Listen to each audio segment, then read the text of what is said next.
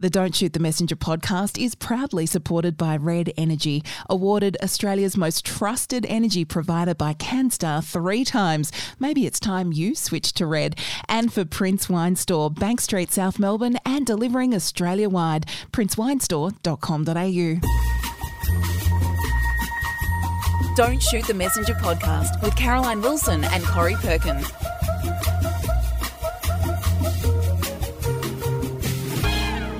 And welcome everybody to episode 273 of Don't Shoot the Messenger. I'm Caroline Wilson coming to you from Melbourne. Corey is still in Italy. Can you believe it? Lucky thing. Um, she's been sending us some beautiful photos. I think she's in Sicily at the moment. So, back by popular demand is our wonderful third wheel, Anna from the Op Shop. Anna, thank you for coming in. My pleasure. Hello, everyone. Anna Barry. Anna's been to the movies. She's been cooking. Her winter tips, which she um, left us in my absence a few weeks ago with Corey, was such a hit that she's got a few more. I think um, focusing on the small screen. Miss Jane is back. Miss Jane, you may as well say hello as well. Oh, hello. Two weeks of not producing the podcast, and you had Nick McKenzie in the studio in my absence, Caro. FOMO to the max. Oh, look, that was um, there was some actually, um, Jane. Great to have you back. At some point, we'll hear about your staycation which sounds absolutely lovely. But um, we got some lovely messages following the interview with Nick, who was so impressive as always. Um, Sidecar Cafe, I bought the book after listening to Nick and Caro, a compelling interview. Nina Mav22, my copy just arrived. Really enjoyed the podcast. Thank you. Hey Jules 187, this was a great interview. Thank you, Hey Jules. Thank you. I've listened to the book. It's an unstoppable listen. I feel there is a lot more to be heard about yet about this. Could not agree more. And Anna, we got a lovely message from Jennifer French via email. Um, you sort of think French and Saunders, don't oh, you? Oh, totally. um, I'm a newbie to the podcast, absolutely love it. She's actually going back through all the podcasts. I think she is up to episode 57. And if she walks every day and gets through a pod each time, she'll finally catch up. Then she'll see her girlfriend. Anyway, it's a very funny story about um, ghosting demo- her girlfriend because she'd rather listen to you two instead of walking with her girlfriend. very amusing. And please don't ghost your girlfriend, but it's lovely to hear from you, Jennifer. Anna, an old family friend of ours, I'm assuming, Lisa Stewart via Instagram. Hello, ladies. Um, I loved episode 271. I nothing, nothing like living vicariously through a European summer with you, Caro. Couldn't resist my description of their tin eats moussaka recipe. This is from our friend Tanya Anna. The, she claims the best moussaka ever, or moussaka. Really? I love those tin, eat, tin eats recipes. I've got one today, actually. Well, oh, oh, good. We're looking forward to that anyway. Um, Lisa made it with her own um, lamb mince last night. Her husband's still talking about it. She also loved the recommendation of Girl, Woman, Other by Bernardine Evaristo. It and her autobiography manifesto have become my gift books for girlfriends. Lisa Stewart, who we saw at our live pod in Sorrento back in April, um, our mothers were all great friends, Lisa's mother and yours and mine. Our mothers are still going. Sadly, Lisa's isn't. But do you remember growing up, Anna? She was the most beautiful girl. I mean, she's still oh, beautiful. She was the most beautiful girl, and everyone always said, "Isn't she the most beautiful girl?" And you know, made Karen and I feel slightly you know, and she was the plain Jane, and she was tall and gorgeous, and I and remember, still is. And Anna and her sister used to tell me that she could do a pull up her jeans without undoing. I still remember that without undoing the zip or the fly. That's how gorgeous she was. I remember thinking, you know, I, meanwhile I was lying on the bed sucking my stomach in with know? a coat hanger. anyway, thank you, Lisa. That's a lovely message. Lovely to hear from you. Now, Anna, um, I think we may as well kick off. Miss Jane says we have to kick off with the Stuart Dew story. Um, when I did the podcast last week with Nick, we didn't really talk much about footy, but I'd gone with a story on Footy Classified just after my return, predicting that he would be gone by the end of the year and potentially, I felt by the end of the month, um, that he'd be replaced in, in an intermediate fashion by Stephen King and that I believe Damien Hardwick would replace him. There was a bit of a backlash um, a huge backlash, really, uh, led by Stuart Dew, I have to say, which just staggered me at the time because I, I just still, it's really awful what's happened to him, but, you know, that's our job. You've got to report these things if you get a story. it just astounded me that he was so blindsided by it. By the whole thing. Do you I have a view on it all as a footy fan?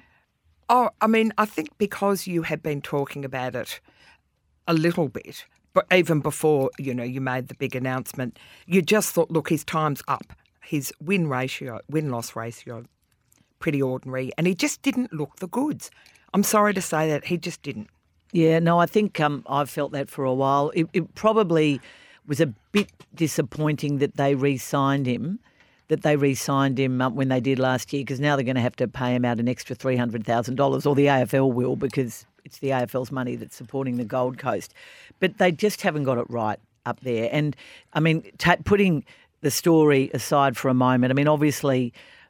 You're not nervous after you go with something like that because I was so certain I was right, but I did wonder whether they might put off the decision until the end of the year because of what I'd said and because they'd sort of done that press conference and said he was contracted, etc. But nothing they said in that conference really made me think that they were denying what I'd said. And No, and do you think perhaps? No, I'm not saying you brought it on, but do you think they thought, look, the issue's now been raised.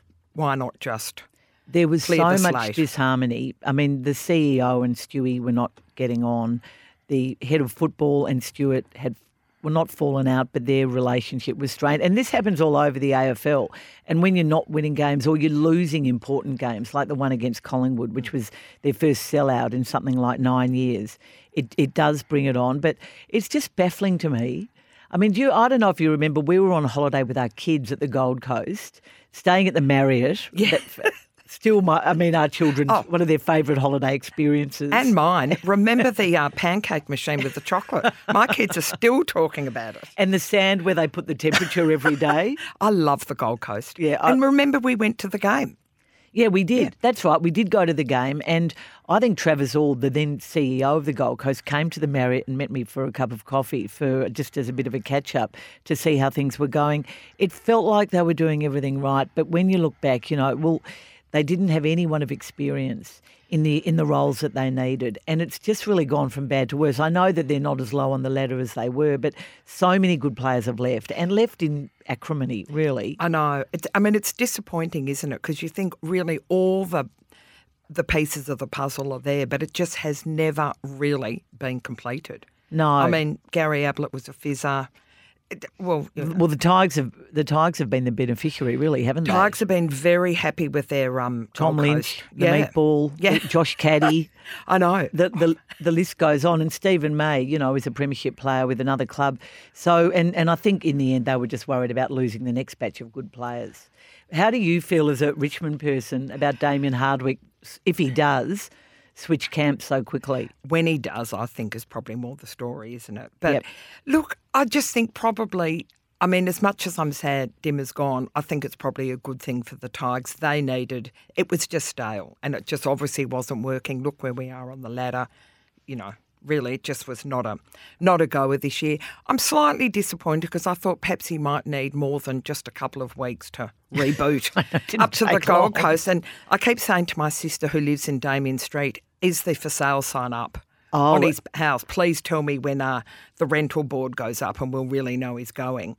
But um, no, look, slightly disappointed. I thought he would have taken more time, but maybe you've just got to grab it when you can as an AFL coach. I think um, Tom, Tom Morris, who we nabbed the day after he broke the Damien Hardwick story, Corey and I nabbed him. We saw him here, and he talked about um, talked about the process, and um, I left with the distinct impression that the way he got that story was not so much from Richmond, but from the Gold Coast. And ever since then, I always knew Stewie Dew was in trouble, but ever since then, I've been keeping an eye on it because clearly hmm. there were players, or maybe not players, maybe it was their managers, who were just being assured in a background sense, look, don't make a decision now. Let's just things might change. Something might change. Yeah. And you know, this notion of the premiership coach going elsewhere, like Alastair Clarkson and you know Chris Scott's names even come up, but I think he will definitely stick with Geelong next year. He's contracted. I just think Dim is a bit different than Clarko. He didn't. He overstayed his welcome maybe by a year at Richmond. He probably could have gone a year earlier, but you know, I'm- I'm not saying think that he'd fallen out with people, but you know, clearly it was the signs were not great last year. no, and, and I think he'd done his work. They've won three. you know, maybe he needed another challenge. Maybe the Tigers needed, you know, just a, a different way of looking at things. Yeah, and and Alastair at Hawthorn, you know, he was more burnt out. Yeah. Um, the they had all fallen out. I mean, it's obvious now that it doesn't. I mean, And that because of was so everything that's bitter gone and- on. yeah. it was bitter even before the um the sort of so-called racism scandal broke late last year. Um, so he's been through a shocking time, Alastair Clarkson. But I just wonder. I think Damien Hardwick is a completely different prospect. And he, I mean, he's obviously still on great terms with the Tigers. I mean, when you were away, he was with all the gang, with Brendan, you know, in the not in the box, but in the the good seats, you know, giving the thumbs up and looking very happy on the beers. Miss very happy. Miss Jane, you would have laughed. I was on a flight from, um, oh, where was it? Preveza um, in Greece to Milan, and my plane, the plane landed. And when I left, it was Richmond St Kilda. It was Trent Cotchin's 300th, and I'd tipped Richmond. I was really confident, but I was also, was, I think it was neck and neck when the plane took off. The plane landed. You know when you take your flight plane, flight, phone off airplane mode. First message, sort of. Anna with exclamation marks, go Tigers. Tigers. And I just I said to Brendan, I think the Tigers won. That's how tragic it's been just sitting at home. Just anyway, um, I, I reckon we could do with another holiday on the Gold Coast. oh, oh, who doesn't love the Gold Coast? The weather's great, beautiful swimming, and it's fun. and it's it's not.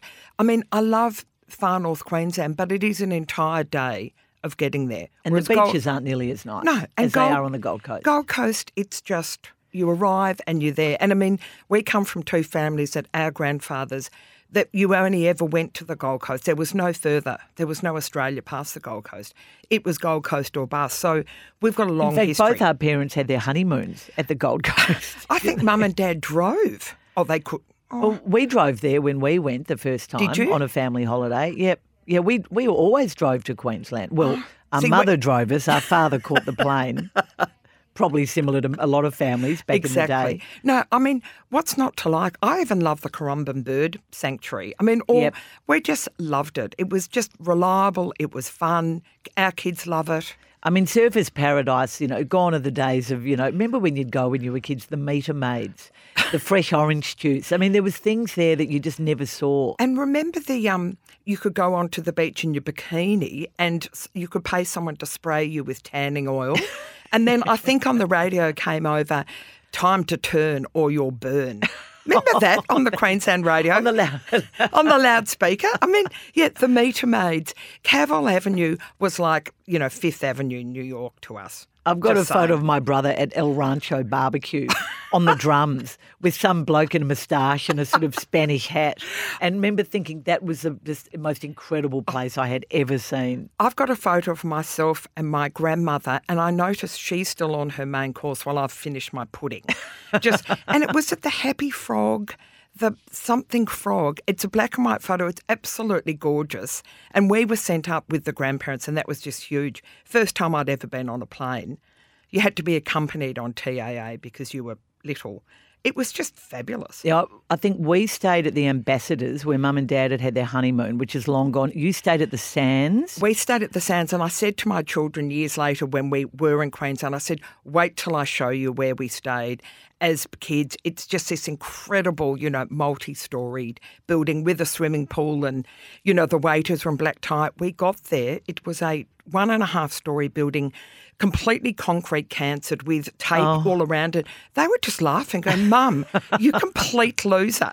It was, I mean, Joh Bjelke-Petersen's got a lot to answer for. They destroyed Surfers Paradise. We rented an old Queenslander on the beach when we went one year with family friends, the Crows.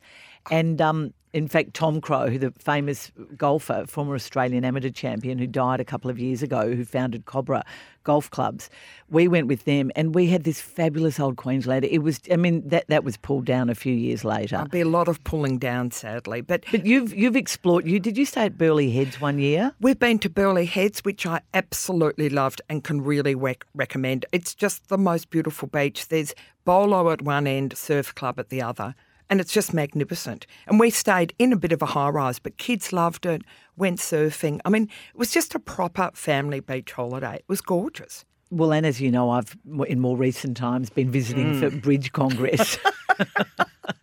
Which is, I mean, what a perfect place to have it. I, I just think the Goldie's great. I mean, I even love Mermaid Beach, all those other little, Oh, they're beautiful. you know, they really are gorgeous. And it's a great mini break.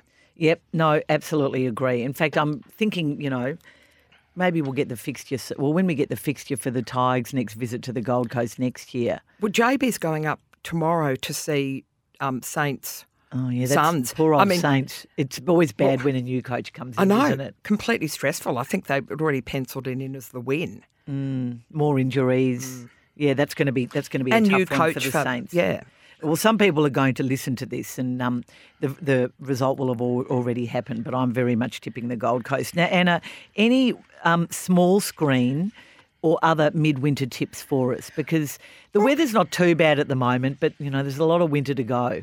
Do you know what? The two one two things inside, one thing outside. I thought we should go, and I'm including you in this, Caro, at, to Lightscape at the Botanical Gardens. They had it last year; it was completely sold out. It's a you walk in the Botanical Gardens at night. You have to buy a ticket, obviously, and it's a light, I think, colour and a bit of sound. Oh, did. I see So someone we know do an Instagram with their grandchild at Lightscape? Could have well. yeah, And- it looked. I didn't know what it was. And I've there's lots of it. big lights when you walk through the gardens in the day. There's big lights. I think it's mainly around the Great Lake, but it's meant to be incredible. It's actually the whole thing has come from the Kew Gardens in London, um, Oh, I've, and I think it's it's a I think it's about a two kilometre walk, so it's not too strenuous. But let's rug up. Let's go. Go in winter. Go perhaps not with people's grandchildren. Just go in the later shift. to be honest, but um, I think that looks really fantastic. So that was my. is it on all winter or just? Um, I don't know. Miss Jane might know. It's definitely on now. I can check, but I do know that it was sold out when I tried to go when I was in my Melbourne mini break. So Yeah. you do need to book in advance. It's LED technology because prior to that, I went to Fire Gardens, which was all like actual fire. Stunning, incredible, amazing. This is a little bit more environmentally friendly with less CO2 being pumped into the mm. Melbourne Although atmosphere. the fire sounds fabulous, Oh, doesn't they it? They do such a great job though at the Botanic Gardens. It is magical anytime you're there at night. So I've heard very good reviews of this. No, oh, it, it thanks, looks Anna. great. No, I agree. I think we should definitely do oh, it. So I think we need to look into that. And my small screen recommendations, if you're stuck inside, I've got three. First of all, is it's the new Wham documentary on Netflix. oh, Mm. I haven't seen that. It's just hit the screens, and I'm let's face it, guaranteed to spark joy. And I think irresistible pop nostalgia, and also a real insight into the incredible talent of George Michael. So I think that would be really fabulous for our generation. And the second is something we have both been watching called Hijack Oh, on Apple TV. I don't know if you know oh, this I think one, a new one dropped yesterday. Oh, it was so good. we time watched code it. this. There's Yeah. four now available. Is that Four right? now. We watched the one last night, which was what Wednesday night. Chris said, "Let's watch it again." I said, "I can't." I gripped. I had the dog's leg, just gripping it. I was so tense. I thought, "God, the dog will be disabled." By the Is end it- of the, so this is a it's a British thriller. It's a that I would- seven-part British Oh, thriller. seven, Yeah, okay. and it's filmed in real time, and it's starring the spunky old um, Idris Elba. So what's not to like there? And it's a he is on a plane going from Dubai to London, and it's hijacked. Now he is a corporate negotiator, and he needs well, he's sort of the gig is he's using his skills to try and save the day, and that makes it sound a bit. Oh my god! But it's so gripping. Well, you don't really know yet. I mean, I'm only three episodes in. You don't really know what who he is really, do you? No, and you've got his whole backstory with his life in London. And no, it's it's just Yes. great acting. And I mean, now that everyone's back home, apart from Corey, you'd be able to watch it. You wouldn't want to be watching it if you're just heading off overseas. You would not want to be watching it while you're on a plane. In fact, I bet you they don't put it on a plane. No, I know it's so stressful, but no, it's just great. And it's one of those things you think, I wish I could just binge it because the episodes are only 45 minutes. Yeah, we, And all week I've been waiting for it. And then you're just slumped on the sofa. The dog just well, you you told us about it, and we did um, the first three over the weekend, and could not stop. And it's got a great cast. Um, I've forgotten. It's got, you know, the bloke that was um, Princess Margaret's, you know, Peter Townsend in The Crown. Yes. I've forgotten his name. He's in it. And the blonde air hostess is fantastic. She's been in heaps of things from Downton And I think we say flight attendant. oh, sorry, sorry, whatever. And um, the one you're talking about is um, Ben Miles. He was also Doughty in the Forsyte Saga. Exactly. He was Peter Townsend. He is And- fantastic. And I think Eve Myles, spelt differently, is Alice. She's the flight Is she the attendant. flight attendant? Well, Yeah. she's got a significant role. And no, it's really and Archie fabulous. Panjabi, who has been in a lot of things, including um, oh, was it is it Chicago Hope or ER ER? You know that he is um, he plays the Oh. um, the senior senior police woman Oh, investigator. She is fabulous. Yeah. I wondered who she was. Yeah. So you've got on the ground in London, and then you, and then oh, it's on just, the ground in Dubai, and there's a bit going on there too. There's so much going on. No, it's real, definitely worth checking out. Apple TV. And my last, In um, fact, sorry to interrupt, but Kate Phillips is in fact the flight attendant. Eve Myles plays. was Kate Phillips in um, Downton Abbey? She just looked a bit familiar. Yeah, I think she might have been. Oh, look, it's it's a fascinating story, and the new thread is introduced. It feels like every five minutes. It's no, and you just yes, you never quite know who's who in the zoo, what's happening, no, and why they're doing it. It's no, really gripping drama. And my last one, my last um, indoor viewing, is called The Last Vermeer, and this is a movie on Netflix. And you've also seen it, Karen. Thanks to your recommendation. It's a 2019 drama based on a historically inspired wartime story. And it's about a peacekeeping colonel in Amsterdam post World War II who investigates the true life renowned Dutch artist Han van Meegeren, if that's how I've said his name correctly, in a skilled performance by Guy Pearce. I thought he was fabulous. He, he did overact a little bit, Oh, didn't he, at times? Or was that the character? I think that was the character, and it was, I think, meant to just show how flamboyant the whole art world was. And, you know, he had the wife and the girlfriend and Yep. the parties and, you know, all that sort of excess that seemed to happen. But I agree, slightly over-egged, but I still, I still thought he was great. Anyway, he's accused of conspiring with the Nazis. So it's tense. It's historical. There's great shots of Amsterdam, and you learn heaps about Vermeer Caro's pet topic. My pet topic, yes, and it is. Well, it, it's about um, it's about you know the Germans' theft of so much brilliant art, particularly from the Jews Hmm. during World War II, and it's sort of it's a mystery. It's a story of forgery. It's a It's a story courtroom drama. I mean, you, you, I was really surprised when suddenly we're in the courtroom. Like a lot happens. Not, it, it's just not that sort of narrative you thought it was going to be. And it's and it's interesting. Um, what you're right about the Amsterdam bit, but it's a really interesting story about people who collaborated and how we really judge them, and do we understand to a degree? And there's a bit of a twist at the end, which we Oh. won't be saying. But yes, so it is. No, it's. I mean, it was really dramatic. All, all the the bit about the collaborators and what happened to them. And no, we absolutely loved it. And Anna, anyone who enjoyed Bad Sisters, and the cat, the, the the the bad guy who was known as the, The prick. um, he's actually the star of it, Claes Bang, and he's a Danish actor. And he was in that film that was on at the film festival called.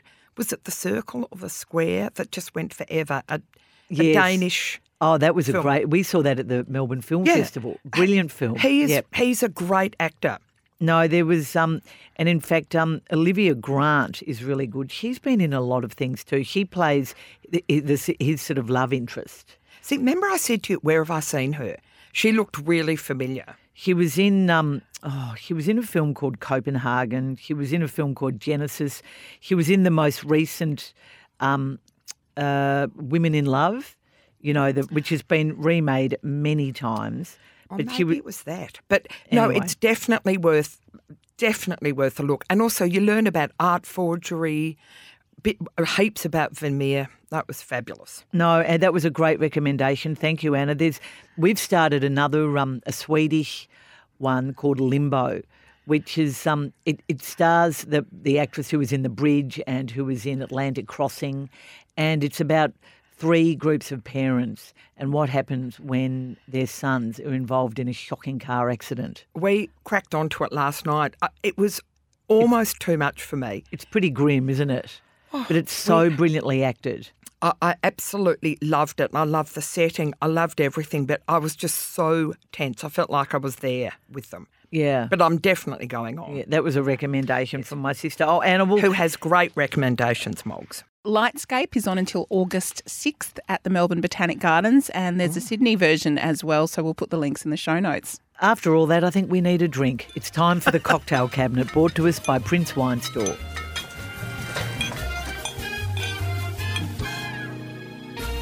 Myles Thompson, welcome. Before you start, I should say that if you are interested in the wines that Myles is talking about today, and the theme is Bastille Day, um, a wonderful day, bigger day in France than it is in Australia, the birthday of Anna and my dear friend Katie.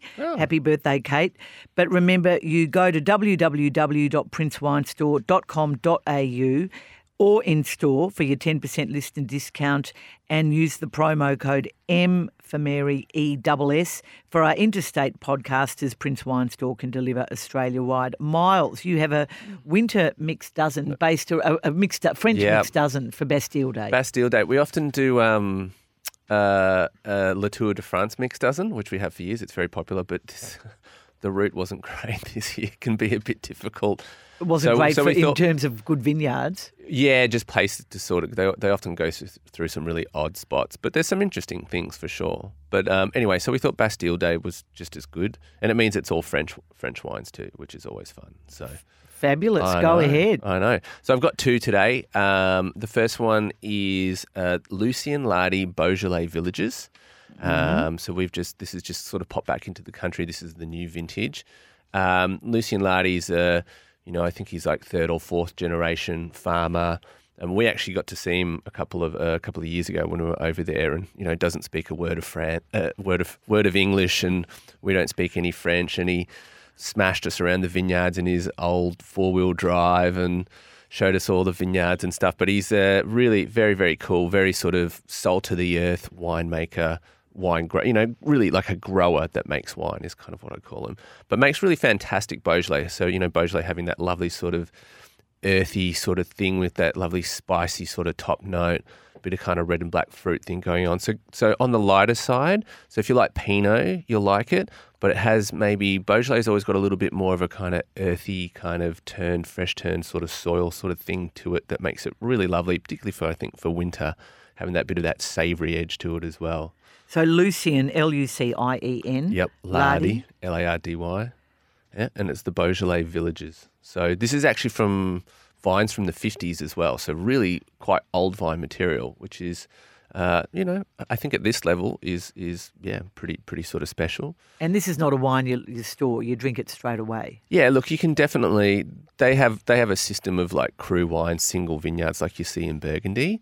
But this is like a, a, a- villages like the more sort of entry level. So yeah, it's probably something I'd just drink over the next couple of years. Cost five dollars a bottle. brilliant, and you can get that at Prince Wine Store. Absolutely. What else is in the French dozen? Yeah, so I just I thought I'd do two reds since it's it's cold. Perfect. Uh, the other one is uh, one called Chateau Fontareche, and it's their Corbières Rouge. Now Corbières is right down in that sort of southwest part of France, and often you see around there, uh, particularly with the reds, they kind of make these like I guess rustic style reds. So they have a bit of tannin, they have a bit of bite, you know, perfect with sort of like grilled meats and things like this. Um, this is uh, this property has some wonderful old Carignan vines. So Carignan is is usually a sort of wine that you see a little bit blended into, say, wines of the Rhone and things like that.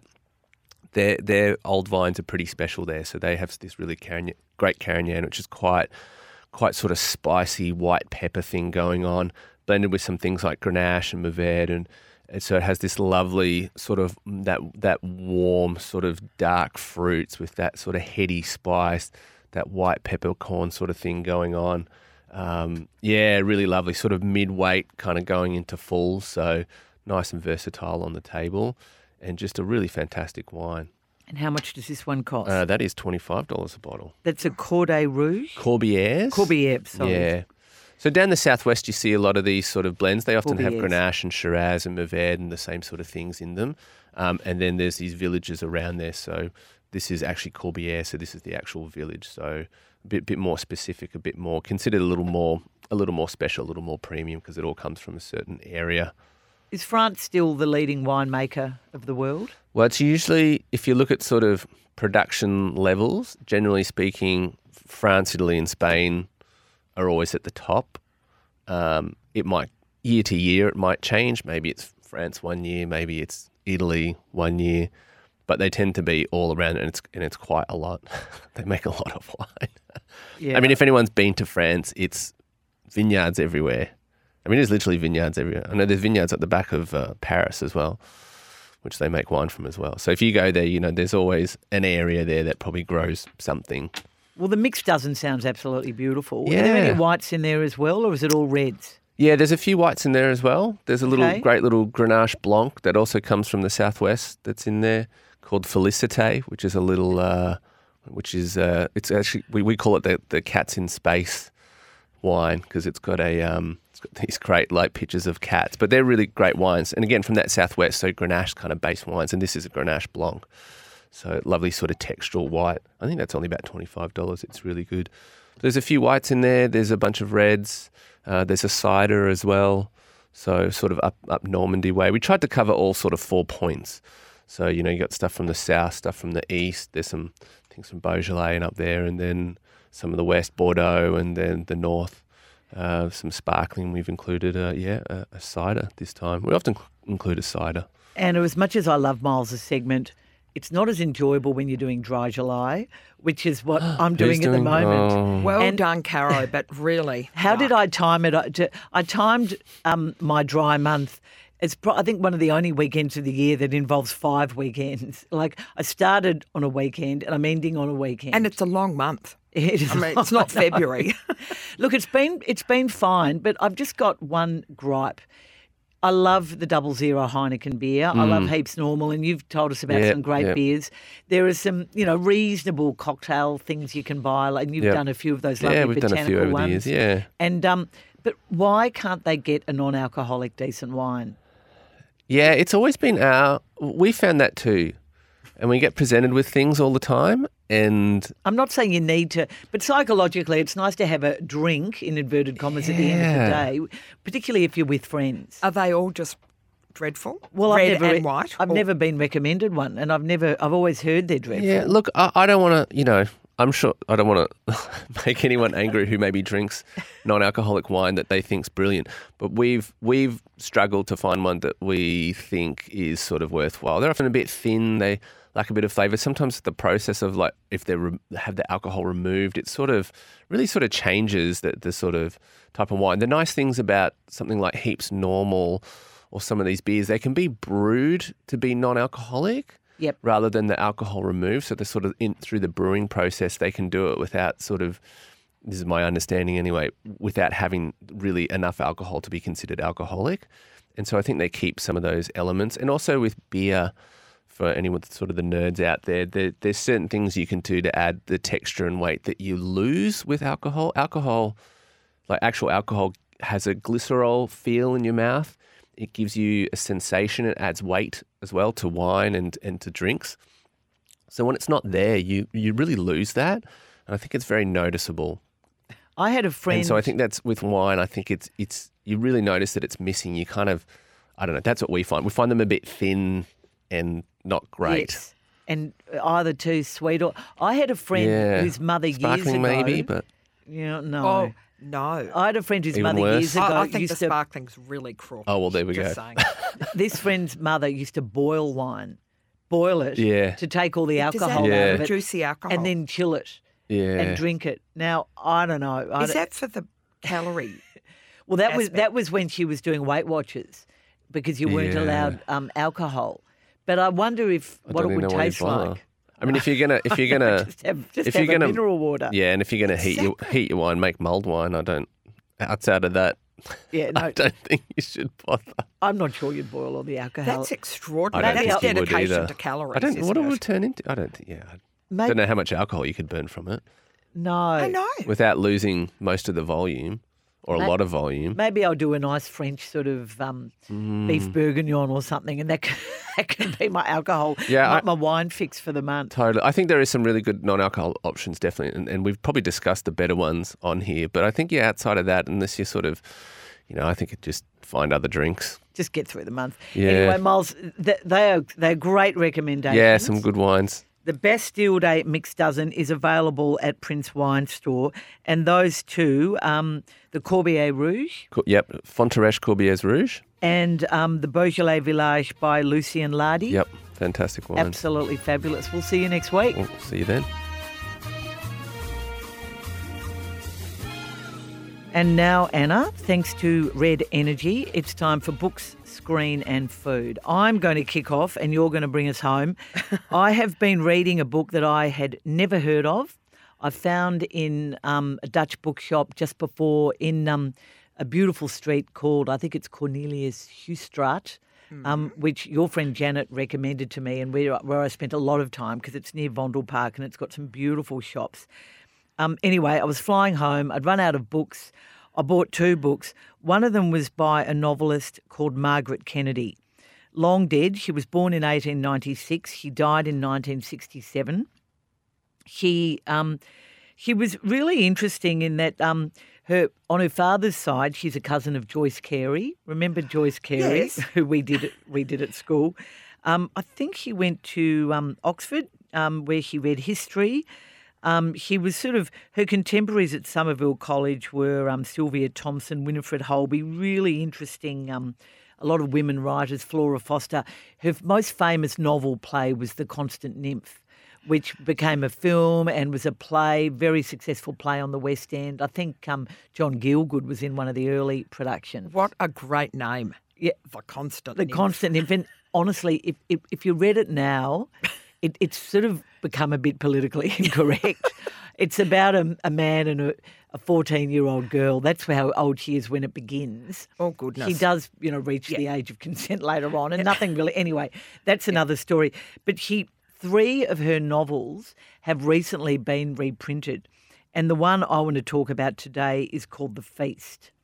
Now, The Feast is set in 1947, post-war Cornwall. Oh, It's I know what's not to like. what's not to like? There's a um it's set in a crumbling old hotel being run by a family that's slightly down on its luck for various reasons. And you know at the start of the novel there's a conversation between the local reverend and his friend from London who's come to stay that the hotel has been completely destroyed in a, a landslide. Um, there were caves nearby. There was a mining incident. There were cracks. Um, the hotel was warned. They never read the letter. They didn't heed the warning. And you know that people have died because the Reverend, um, who's not popular, is planning. He doesn't really know what he's going to say um, at the mass funeral for all the people who've died. I know this sounds Dramatic really weird. start. It, it's almost like a mystery because you know that people have died, and then it goes back to a few weeks earlier when all these families have checked into the hotel for the summer. Families, couples, individual people. It's sort of it, it's told over seven days, again in real time, and it's sort of like the seven deadly sins. Um, every there are seven of the characters. You know, there's greed, there's avarice, there's envy, Gluttony. glut. Oh boy, oh boy. um, yeah, no, it is just look. It, it's very old fashioned, and there's even a spoiler, as a lot of novels have in the the publishing notes at the beginning, that you know this book was written in 1950. I think it was she wrote it in 1950, and you know the views of the time and not necessarily the views of today, but. It is fascinating. Once you get, she's been described as a, as a bit of a, as in one of the reviews as a bit of a Jane Austen, Margaret Kennedy. But Okay. now I, that I actually have never heard of her, I'm embarrassed to say. well, so- I've, I've heard of The Constant Nymph, which was quite a famous film and play. But honestly, Anna, um, the, the Dutch woman who I bought the book from said, Oh, this book's just been translated into Dutch. I'm reading it and I'm absolutely loving it. I've lent it to Mum. I'll lend it to you next. Definitely. That There's- sounds great. There's the Cornish village, there's Cornish life, there's the post war rationing, there's families and what they did in the war. And whether they might have done the right thing or the wrong thing. Oh, God, it sounds like one with a lot. It, it, it's absolutely, I, I highly recommend it. And The Feast which is what it's mm. called, they're actually is a. It all builds up to this feast that's been prepared um, in honour of one particular family, whose mother has been um, basically confiscating her children's war rations and selling them, so they never get to eat anything nice. And um, the talk of food through the book, it's actually really interesting. Anyway, that's Margaret Kennedy's The Feast. But Anna, I'm dying for this review because I haven't seen it. You have a screen. I do have a screen, and my film today is Indiana Jones and the Dial of Destiny. Brilliant. Da da da da. Which I wish I had the Indiana Jones music because that is throughout the movie and you're loving it. Anyway, I saw it on the huge screen at the Astor with three 65 year old male companions, and we all absolutely loved it. And remember, Raiders of the Lost Ark was released in 1981. And how much did we love it? Wait, well, not much has changed apart from the fact that Indy is over 80. Har- is Harrison over 80? He's over 80, just saying. That's So- pretty impressive. I know. And look, we were obsessed with, we had to just see Indy's last hurrah. So, Is I it definitely? oh no, this is it. It's it's the end of the line. Oh, is something happened to make it? No, it's just they've said. I mean, I don't think he could make another one. I mean, he's over eighty, and he. I mean, he looks good, but he is over eighty. But look, it's pure entertainment, and anyone that goes thinking it's going to be anything other than that will probably be disappointed. But we absolutely loved it. It's action, it's adventure, it's archaeological. It's got incredible sets. It's incredibly bloody loud. And they get all the old band back together. So it starts off a set in 1969. Beatles are on top of the pops, and man's just walked on the moon. So it's actually got, you know, the, the way they set it in the context, which I won't spoil with discussing, is really fabulous. And in a nutshell, Indiana Jones races against time to retrieve a legendary dial that can change the course of history. So, I know. Gee. His partner in crime is his estranged goddaughter, Helena, played by the fabulous Phoebe Waller Bridge, who's just perfect. She looks perfect, her voice is perfect, and she's funny. So she's great. Mads Mikkelsen is the bad guy from the other films, you know, the Nazi gone mad. There's a fair bit of Nazi action. Like, it doesn't stray far really from the original uh, concepts of Raiders of the Lost Ark.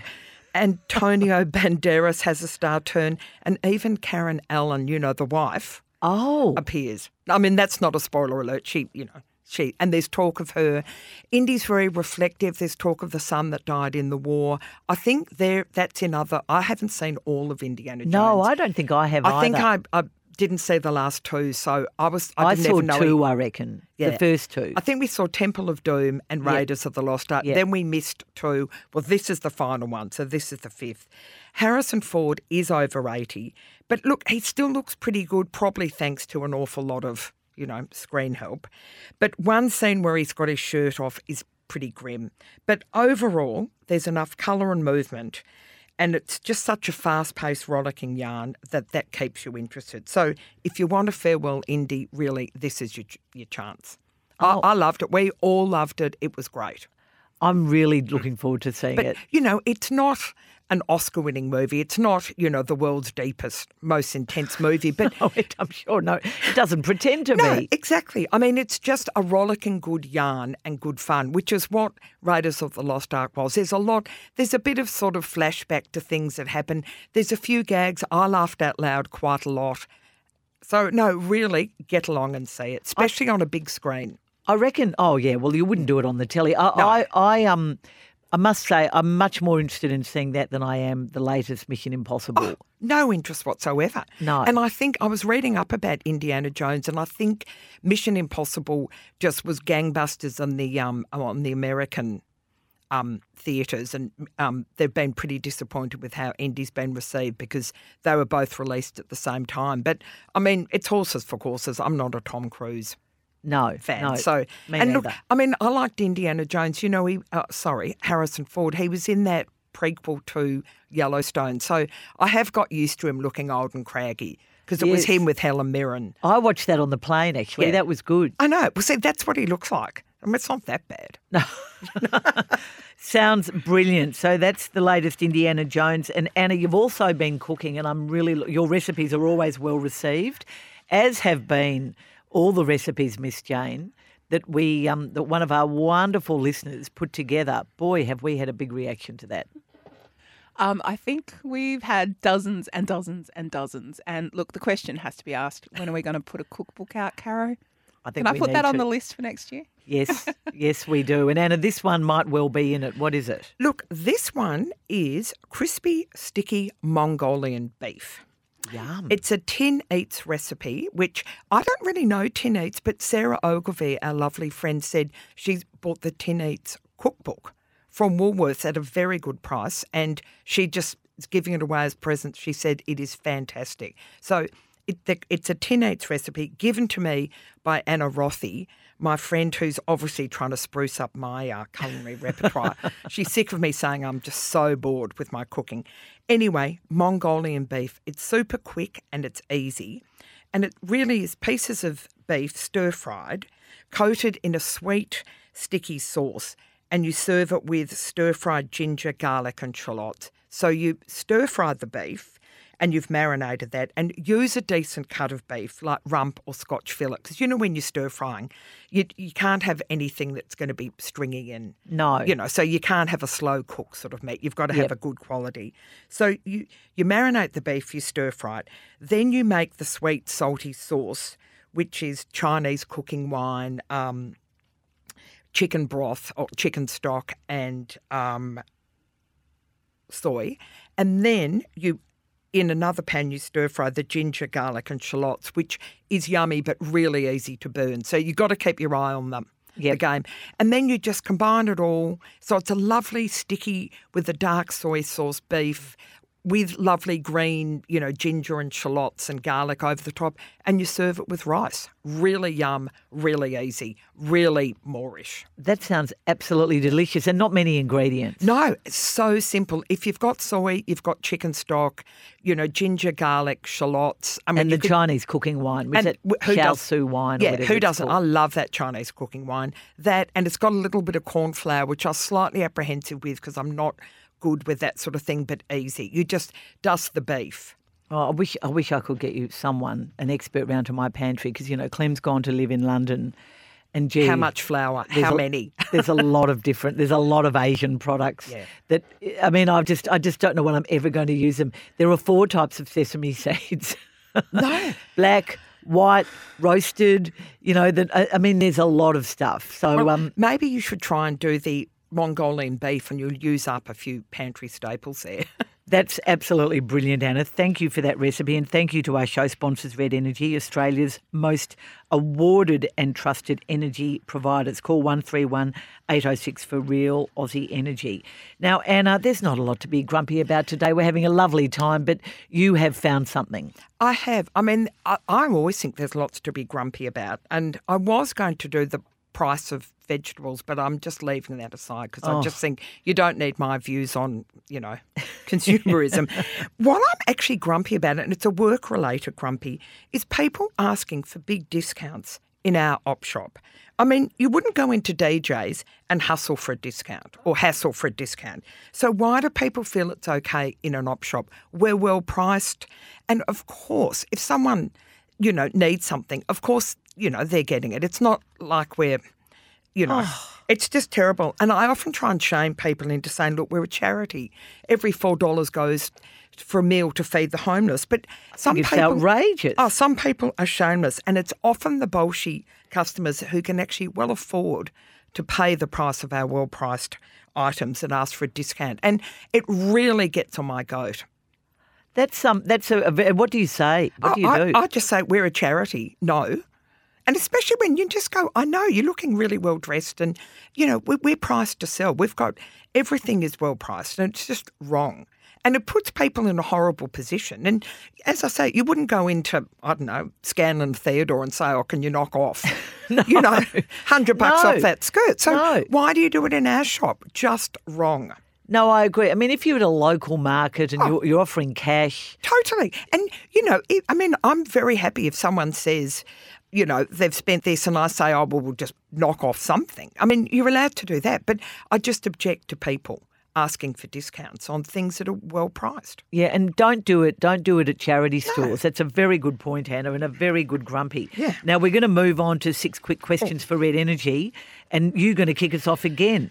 Oh. Now this, the, I, I agree with this one. I know that she was a favourite of yours, but the death of which famous actress has received far too little fanfare? Well, look, I think, were you away when sh- this happened? Yes, I think I was. on my own just thinking, why is no one talking about this? And I'm talking about the British actress and politician Glenda Jackson, possibly the Cate Blanchett of the 1970s, just saying.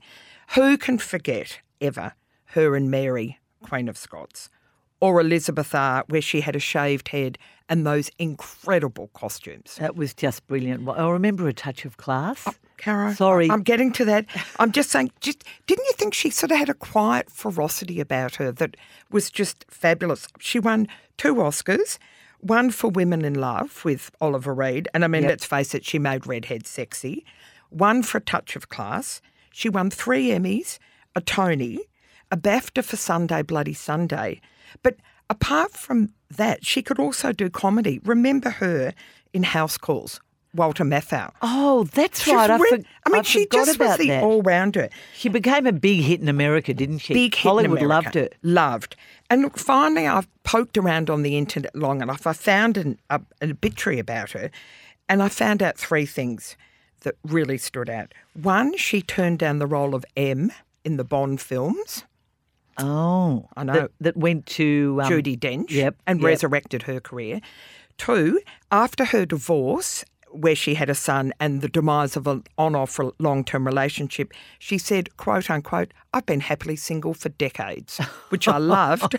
and finally, she listed her hobbies in Who's Who as cooking, gardening, and reading Jane Austen. And I thought that was just fabulous. I actually saw her last film um, at the long, now gone, tragically um, Sorrento Cinema Oh. with Mum. It was a film called Mothering Sunday. It was slow moving and really sad, and it was set. Um, oh, it was, Was set that a Graham? Um, post World War One. Um, it It- wasn't a Graham Swift book. Remember who wrote Last Orders? I think it was a Graham. I think it book. was a Graham, and, it was really sad. He played the main character in old age, and it was a very small role, and it was made in 2021. So, a very recent film, but one that I really, really enjoyed. No, Anna, that I agree. I don't think he got. he sort of. Well, then she became a, a Labor politician and sort of stopped acting. Although she did do this film Mothering Sunday, and she just sort of disappeared from our screens, didn't And she? I think she was a politician for about um, 25 years. Yep. No, no, no. She had a, an amazing career. So, no, I think really underrated, not nearly enough talk about her. But now, anyway, Cara, on to you. What is your latest Dutch fact? Well, look, this is one that just fascinated me in my last few days in Amsterdam because I probably um, happy, well, sa- not sad, happily, um, Rose and Oscar and little Sunday are moving home by the end of the year, so I probably won't go back there again with family there. But I was there in late June, and Anna, they have this fabulous tradition because school was out, well, univer- and everyone was finishing year, the equivalent, I guess, of year 12. And what they do is outside, and most people live in apartments. Yeah. Outside all these apartments, and I couldn't work out why until Rose told me there were school bags and satchels hanging out of windows. And that is to show that someone in the apartment or in that house has graduated, has finished school. How gorgeous. So you just walk past thinking they're done. Yeah, they're and done. I was walking with um, friends um, Heck and Rowe from Melbourne who were there at the time too, and Heck said, "What are what are the bags?" He's very observant. I never noticed this stuff. Yeah. What are these bags hanging outside windows? I said, "Well, I can tell you. Rose has told me when you've someone in the house has graduated, you hang your bag outside the window." Don't you love European traditions? I know. I mean, they were mostly school bags and satchels, but if you didn't have one, there was just any sort Yeah, of bag. bag. Anyway, I thought that was quite cute. Anna, what's your favourite winter bulb? Well, look, I wanted to say lily of the valley, but I realised that I don't think that's a bulb. That's actually a rhizome, if that's how you pronounce it. I know. Oh, because that was my grandmother's favourite. So I was wanted to say that. So it's not technically a bulb. So I've gone for the tulip Oh, yes. because I mean, my God, the colours, the shapes, just everything about it. I think a parrot tulip is one of my all-time favourites, and I mean, they're beautiful in the ground. Are they They're- the crinkly ones? they're the crinkly ones with the sort of um, pointy ends that when they open up, that just oh, just magical, and they're often two toned. You know, so it's pink going into orange or you know, red going into pink. I just love them. And I love them in the ground, I love them in a vase, and I love them in artwork. Oh, that's a mean- great recommendation. Too late for this year? I think too probably time to start planting lilies if you want to do a bulb. Good for Christmas lilies exactly. What about you? What's your favourite bulb? I, I love um, Christmas lilies. Yeah. I just think, and they're so easy, plentiful, and you know they're so and they just expensive. keep on keep on coming. Yeah. Exactly. They're expensive to buy um, around Christmas. And if you've planted them, my Aunt Louise, mum's godmother, gave me a lot of bulbs a long time ago. Beautiful. And um, and then a, a bridge friend, Zara, gave me some more. And they're just so plentiful in my garden come Christmas time. I feel very smart. Very happy. Now, um, Car- oh, you've got a um, question for yeah, me. Sorry. You you get the double question there. What's the most versatile, popular vegetable you came across on your travels? Goodness. everywhere is zucchini. I mean, everywhere. Anna, I know Oh. I've changed my view on zucchini. There was carpaccio zucchini. There was in one, no, no, it's stunning. In one It beautiful, need an awful lot of olive oil to make that half decent. it had it. There was the you know in Greece they do those beautiful you know roasted in a sort of slight light Yeah. flour. They do it with eggplant as well. In Spain they did a wonderful salad just with very thin ribbons of zucchini, topped with almost a sort of a compote of little chopped up other vegetables. Um, It was wrapped around. There was stuffed zucchini. There, I- I've never seen more ways of doing zucchini. Zucchini fritters all through Italy, absolutely beautiful. you think- Frittered zucchini flowers, amazing. Yeah, beautiful. Do you think this is just a new thing? Because I mean, we've been overseas. I don't remember seeing much zucchini action. particularly in Spain. Miss Jane, you put the headphones on. You want to you want to add something You're in. here. No, I just think that that's really interesting, Caro, because the raw use of zucchini is not something the Australian diet has had for the last few decades. I've only very new to it. Well, I just, I mean, first of all, we know how easy they are to grow, and you grow them, and you just can't. You, what can you do with them all? They just go nuts, and if you let them get too big, but if you do let them get too big. Seriously, look up a stuffed zucchini recipe. The zucchini fritters and the ones just slightly dusted in flour, the carpaccio. There was um, there was so many. There were wrapped around wrapped around cod in one Spanish restaurant. There was so many beautiful, and I, I think because it's obviously cheap, it's easy to grow. Um, and it often- goes with lots of things. Mean, it's very um, complements a lot of things. Yeah, no, I was amazed. Anyway, I, I think um, I'm going to definitely grow plant zucchini with my Okay, veggie I hope patch. they don't take over, Cara. Just saying.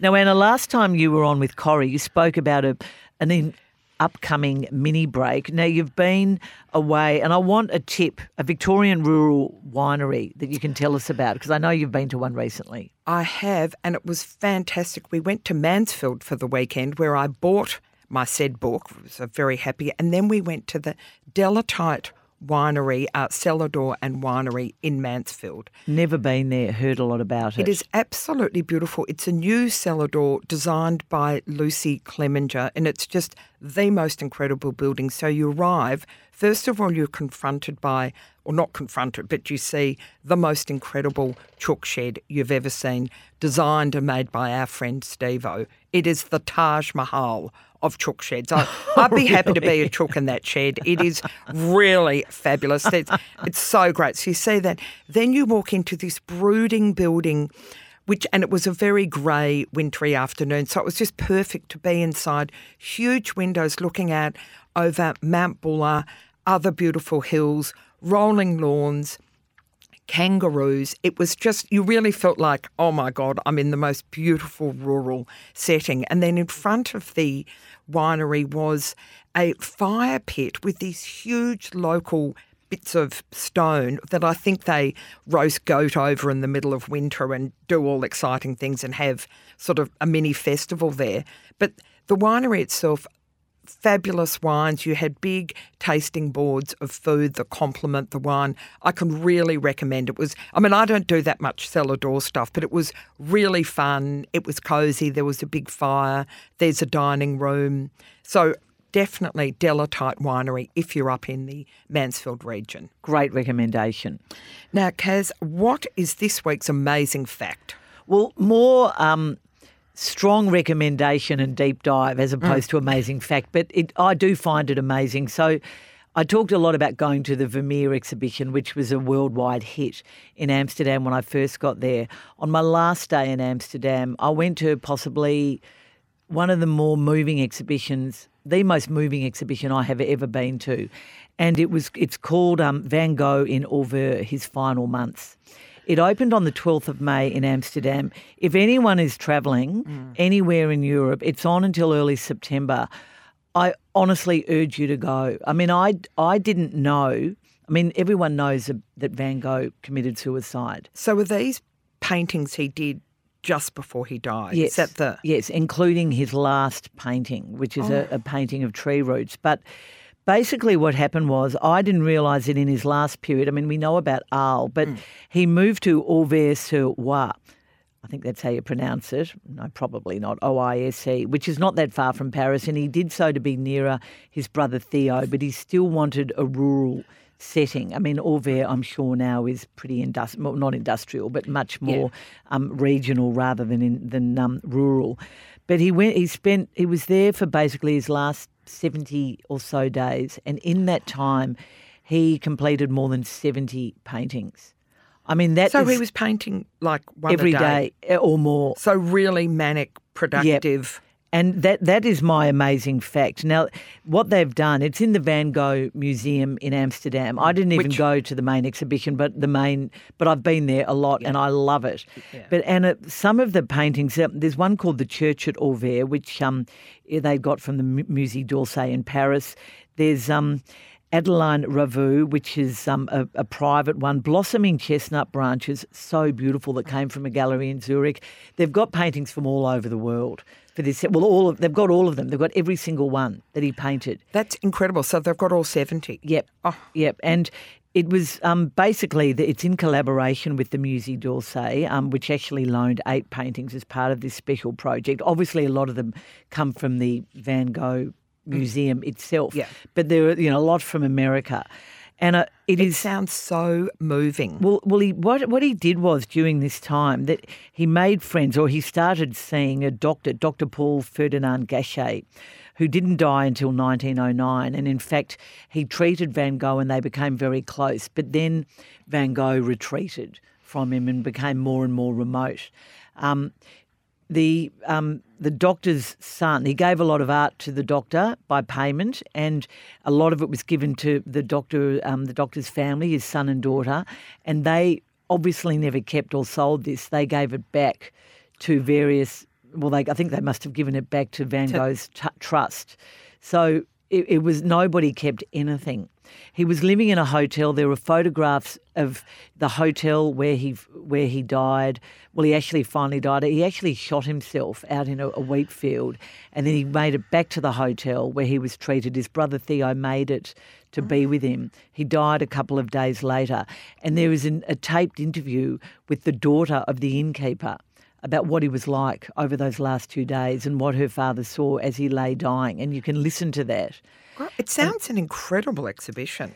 I uh, seriously, and then at the end, you go up and, and you talk about his legacy and what happened immediately after his death and what was said and some of the letters of sympathy and eulogies, etc. Because he, he had no money. I mean, yeah. it was only his brother who really understood how talented he was. And he wasn't really a, a force, was he, at that stage no, of, of art? No. I mean, it was only when he after he and if and if you want, you can sit down and they provide these multicoloured ribbons and they ask you I have to I mean it, it made me cry at the time. It's almost making me cry now. They ask you to write down what you're grateful for or what you love about your life. And then you go and tie it to a wall. And oh, oh Miss Jane, I'm going to give you the photo. There is a wall of ribbons. Oh. I mean, thousands. So people were so touched by this. Thousands of ribbons, and yeah. there's this whole thing about suicide and how it, it shouldn't be swept under wraps, and you've got to talk about it, and you've got to talk about you know mental illness. And look, I swear, it is it is just something. If you can get there, and a wonderful a, a, a friend of mine or one of Rose's great friends' mothers, Katrina Molino, said to me, "You have to go, you have to go." And I managed to get one ticket, and I've just told everyone to go because I swear it is just so incredible. I wonder if we'd ever get it here or it'd be impossible, probably. It probably would be impossible, and I don't know if they'll ever do it again. But it was, I mean, Vermeer was great. There was 28 of his 38 paintings. It was very crowded. This was done a better spacing, less people were allowed in, and it was just. Oh God, no! It sounds like an absolute highlight for you of your trip. It I mean, really was. It yeah. really was. It was and on- really emotional. very yeah. emotional, but um, but I, I just when I walked out and saw this wall of ribbons, I Yeah. just couldn't believe it, and I tied my and a, a, someone very dear to um, our family died recently, and I wrote about him too, and people people were writing these messages and hugging each other, and oh, it was just. Extraordinary. Sorry, sorry, we're ending on a bit of an emotional note, aren't we? But anyway, it's really, really good. And I just, I mean, Van Gogh, as we know, I mean, that beautiful song, Vincent, all the Yeah. films that were made about him, all his wonderful paintings. And that gallery is, I mean, that was one of the best things I've ever done. I cried when I went Yep. into the self, there's a whole room which is just all these self portraits. So from row to go, and, you know, you just see the descent into madness. into or- madness and, and no, I was totally crying. I wanted to go back every day. Chris was saying, just restraining. We can't go again. Yeah, well, and remember we went to that great exhibition in London Yes. about all the work he did in the UK How when he went and lived that? in London. Yeah.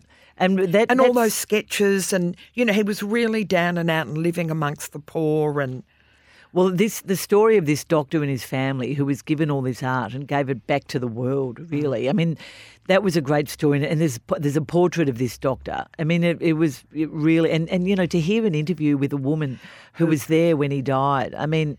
It, it really is just so tragic. And his brother Theo had been given birth um, they'd had a baby, and the baby came. They did come and visit him at one stage, and there's a beautiful picture of a pram. Anyway, if you get if you if anyone's going to Europe before early September, Get get, online and buy tickets. Anna, as always, it has been fabulous to have, have you in here. Um, please have a listen to our show. Don't forget, well, Miss Jane will tell you all at the end about how you can listen.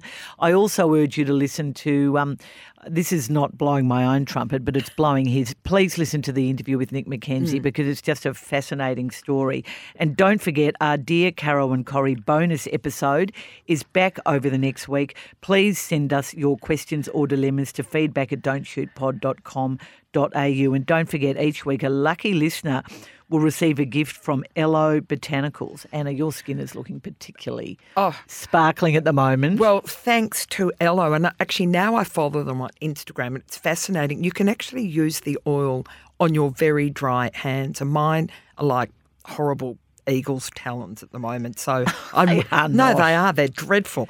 I need to get onto that. So no, the Instagram's fabulous. all Australian made facial oils. Thank you, Miss Jane. Corey, we look forward to getting you back next week. And Anna, what do we say? Don't shoot the messenger.